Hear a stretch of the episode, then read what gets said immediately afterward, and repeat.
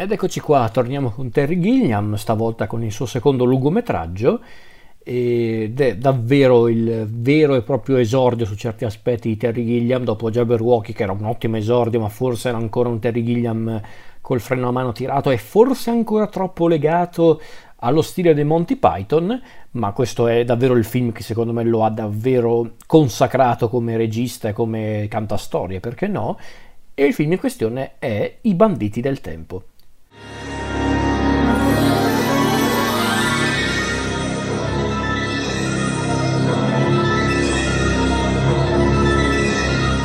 I banditi del tempo, film del 1981, diretto e sceneggiato insieme a Michael Pellin da Terry Gilliam, che vede addirittura tra i produttori anche George Harrison, sì, quel George Harrison, quello dei Beatles. Lui tra l'altro era un grande ammiratore dei Monty Python, quindi sicuramente si era anche fatto coinvolgere nel progetto, anche per la grande stima che aveva nei confronti di Gilliam, nei confronti dei Monty Python in generale. Un film che appunto vede come protagonista il giovane Craig Warnock nel ruolo di Kevin, ma anche tanti attori che interpretano appunto i banditi del tempo, questo gruppo di sei nani che viaggiano per appunto per le epoche, le epoche storiche, che sono appunto interpretati quasi tutti da attori nani, che alcuni anche abbastanza noti come Kenny Baker, è stato tra le altre cose anche R2D2 nella saga di Star Wars, Jack Purvis, che ha lavorato molte volte con Terry Gilliam, e poi David Rappaport, che interpreta Randall, il leader dei banditi del tempo. Ma in questo film ci sono anche attori assai noti come sempre dalla crica dei Monty Python, John Cleese e lo stesso Michael Pellin, ma poi ci sono anche attori e attrici come Shelley Duvall, Sean Connery addirittura, Ian Holm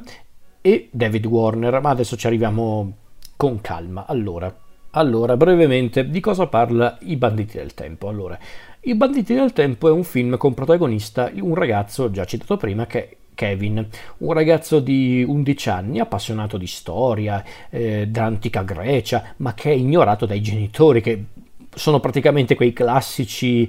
sono proprio quella classica coppia borghese che è interessata soprattutto alla televisione, all'ozio, alla pigrizia, e onestamente sembrano più interessati agli elettrodomestici, agli ultimi modelli di elettrodomestici sul mercato, piuttosto che al figlio. E Kevin, che è anche un ragazzo a cui piace sognare, immaginare di essere altrove rispetto a casa sua, non che sia del tutto da biasimare questo ragazzo. Un giorno Kevin sogna di essere appunto aggredito, tra virgolette, da un cavaliere a cavallo che rompe dalla sua camera, dall'armadio addirittura, che poi lo porta a galoppo in una foresta, letteralmente con il suo letto, e quindi Kevin rimane impressionato da questo sogno, e quindi decide il giorno dopo, la notte dopo, di tentare una nuova escursione onirica, tra virgolette, e scopre quindi che effettivamente è successo qualcosa, perché infatti dal suo armadio questa seconda notte fuoriescono appunto questi sei nani che sono proprio i banditi del tempo del titolo, che a quanto pare però sono disorientati, perché chiedono a Kevin, addirittura minacciandolo, di che devono uscire dalla stanza, come si esce dalla stanza, perché vogliono trovare un portale. E infatti Kevin scopre che appunto questi sei individui sanno viaggiare nel tempo, possono viaggiare nel tempo tramite questa prodigiosa mappa che gli permette appunto di viaggiare tra le epoche storiche e non, e quindi Kevin si unisce a loro per proprio vivere un'avventura strabiliante, un'avventura che lo porta non solo a scoprire che innanzitutto i banditi del tempo, di fatto, anche se non vi è del tutto esplicitato, ma immagino sia questo il punto, sono praticamente degli angeli che vengono trattati come degli impiegati dall'essere supremo, che è essenzialmente Dio, e quindi i nostri si sono stancati di essere soltanto degli impiegati, un po' degli spazzini, tra virgolette, dell'essere supremo, e quindi hanno preso la mappa del tempo e hanno cominciato a queste scorrerie tra le epoche semplicemente per rubare i tesori. In pratica non è che sono proprio dei cittadini modelli, i banditi del tempo. E quindi Insieme a Kevin i nostri viaggiano attraverso diverse realtà storiche, ma non solo, perché infatti ci troviamo per esempio nell'epoca di Napoleone, che è interpretato da Ian Holm, che viene ritratto da Gilliam come un bambinone, un generale sanguinario, ma essenzialmente molto viziato, molto infantile. Poi ci troviamo in questo medioevo in cui incontriamo Robin Hood interpretato da John Cleese, molto amichevole, molto anche un po' stucchevole, ma che è anche un po' babbeo, e infatti non a caso i suoi allegri compari, i classici allegri compari di Robin Hood, sono una banda di buzzurri molto volgari, molto proprio zozzi anche, quindi proprio una visione di Robin Hood leggermente diversa da quella che abbiamo visto in tanti film, in tante serie TV, tanti cartoni animati. Poi addirittura ci troviamo nell'antica Grecia, dove Kevin incontra addirittura Agamennone, questa figura assai nota della mitologia greca, che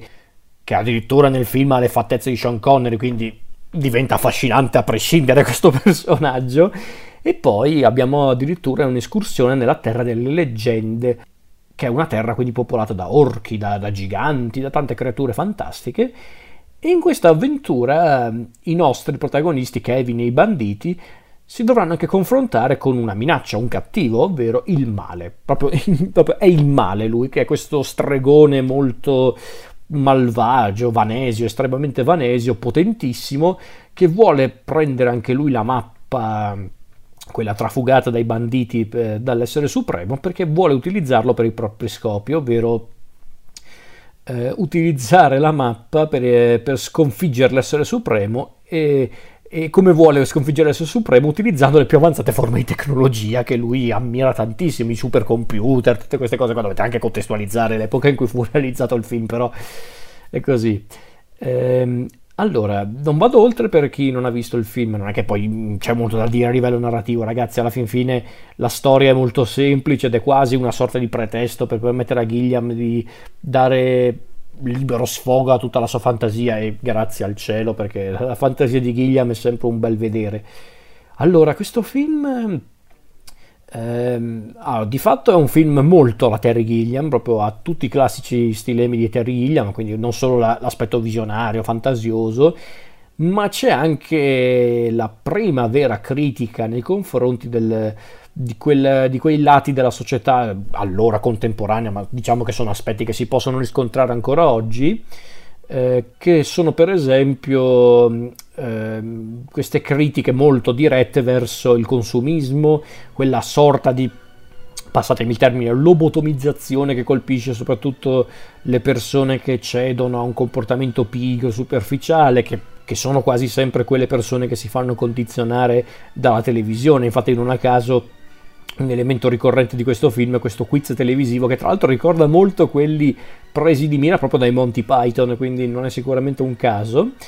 Ed è una realtà quella appunto presentata all'inizio del film, talmente grigia ma anche talmente squallida che forse Kevin si trova davvero più a suo agio con i banditi del tempo, in mezzo alle epoche, a incontrare Agamennone, Robin Hood, Napoleone, addirittura creature fantastiche, quindi sicuramente questo aspetto non è da sottovalutare. E una cosa che ho sempre adorato di questo film è che forse è uno dei film di Terry Gilliam in cui si nota tanto l'amore che ha Gilliam per i cartoni animati, perché davvero in certi punti I banditi del tempo sembra davvero un cartone animato vivente, non tanto quelli disneyani, anche se Gilliam comunque qualche tocco disneyano lo mette nei suoi film, non sempre in maniera marcata, però ci sono. Ma forse questo film, I banditi del tempo mi ricorda tanto quei cartoni animati stile Rocky e Bullwinkle, oppure Mr. Peabody e Sherman, che guarda caso anche quello aveva come tema anche i viaggi nel tempo, l'incontro con le figure storiche, insomma. Mi era ricordato un po' quei cartoni animati, onestamente. E soprattutto, come dicevo prima, questo film è proprio un ponte tra il Gilliam dei Monty Python, quello un po' più cazzone, quello un po' più già creativo, ma molto più ironico che cinico, anche se c'è comunque già il cinismo tipico di Gilliam, e appunto è il ponte tra il Gilliam dei Monty Python e quello più indipendente, quello più creativo, che poi esploderà con il film successivo, ovvero Brasil. E davvero questo film ha delle idee visive splendide, perché se pensate alla sequenza del labirinto, in generale tutto quello che riguarda il covo del male e le sue creature, ma in generale anche come Gilliam rilegge certi personaggi storici e non storici, o comunque dei romanzi come Robin Hood, perché Robin Hood onestamente non so neanche se è mai esistito, quindi così, insomma, è davvero stupefacente. Poi anche i banditi del tempo sono dei personaggi troppo... sono delle simpatiche canaglie che tutto sommato apprezzi. E poi però devo essere onesto, qui il vero mattatore del film è David Warner nel ruolo del male. Warner già è un attore che a me piace tantissimo, mi spiace che forse quelli della mia generazione lo ricordano soprattutto per il suo ruolo piccolo ma comunque interessante ruolo in Titanic, dove lui interpretava il maggiordomo del cattivo, il signor Lovejoy. Ecco, David Warner era lui in Titanic. Ma David Warner è un grande attore, un attore che ha lavorato con tantissimi registi, ha lavorato più volte con Peckinpah, e qui davvero quando l'ho visto in questo film che interpretava appunto il male, io l'ho trovato la cosa migliore del film, perché vedere proprio David Warner divertirsi un mondo a interpretare questo egomaniaco perfido, molto sarcastico, che ha questa voce molto suadente, questi modi molto eleganti, è proprio... Come dicevo prima, è proprio un cattivo da cartone animato che però è irresistibile per quanto è strafottente, per quanto è maligno, per quanto se la tira. È proprio divertentissimo, davvero. Quando il film si concentra su David Warner, l'asticella si alza e non poco. Davvero, Warner nel ruolo del male è la cosa migliore di questo film. Poi vabbè, le trovate visive aiutano tanto, anche sia per quanto riguarda il male ma in generale tutto il film. E tra l'altro questo film, come dicevo prima, mostra già un po' il tipico cinismo dei film di Gilliam, perché infatti in questo film a un certo punto Gilliam e il suo cinismo arrivano al punto che dicono ai nostri spettatori, a noi spettatori,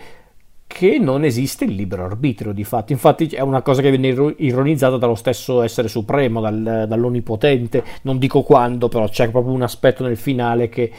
riguarda proprio questo, e in effetti questa cosa io non l'avevo notata sin dall'inizio nel film, perché magari la prima volta che avevo visto il film mi ero fatto più influenzare dal comparto tecnico, dalle trovate visive di Gilliam, strabilianti per carità, e qui sì, ho peccato di superficialità, perché in realtà anche nei Banditi del Tempo c'è qualcosa di interessante, c'è un aspetto interessante, che è una cosa che onestamente ho riscontrato più volte nei film di Terry Gilliam, riguardandoli più volte, perché davvero se li guardi in maniera superficiale ti sembrano soltanto film splendidamente belli da guardare, visivamente magnifici e anche molto creativi, ma che non hanno sostanza. In realtà non è vero, i film di Gilliam magari sono molto essenziali a livello narrativo, quello sì, a volte alcuni suoi film o hanno una trama molto banale o a volte non ce l'hanno proprio, perché per esempio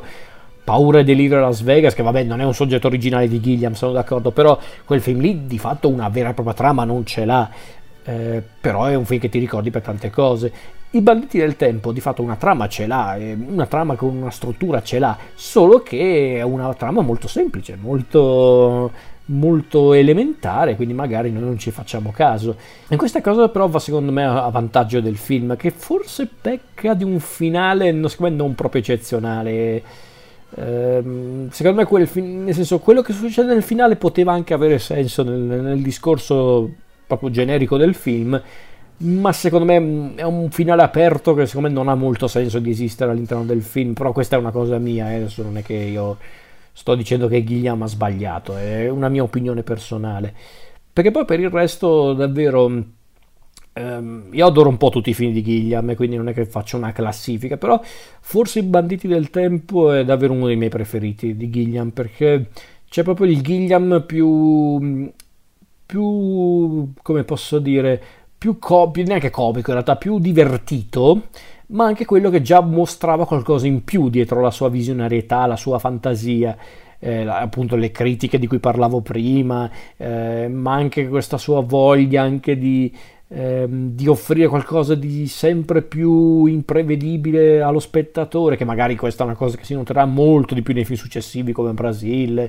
e ancora fino a Parnassus, a Tideland, quindi davvero Gilliam è un pozzo di sorprese e con I banditi del tempo ha solo cominciato a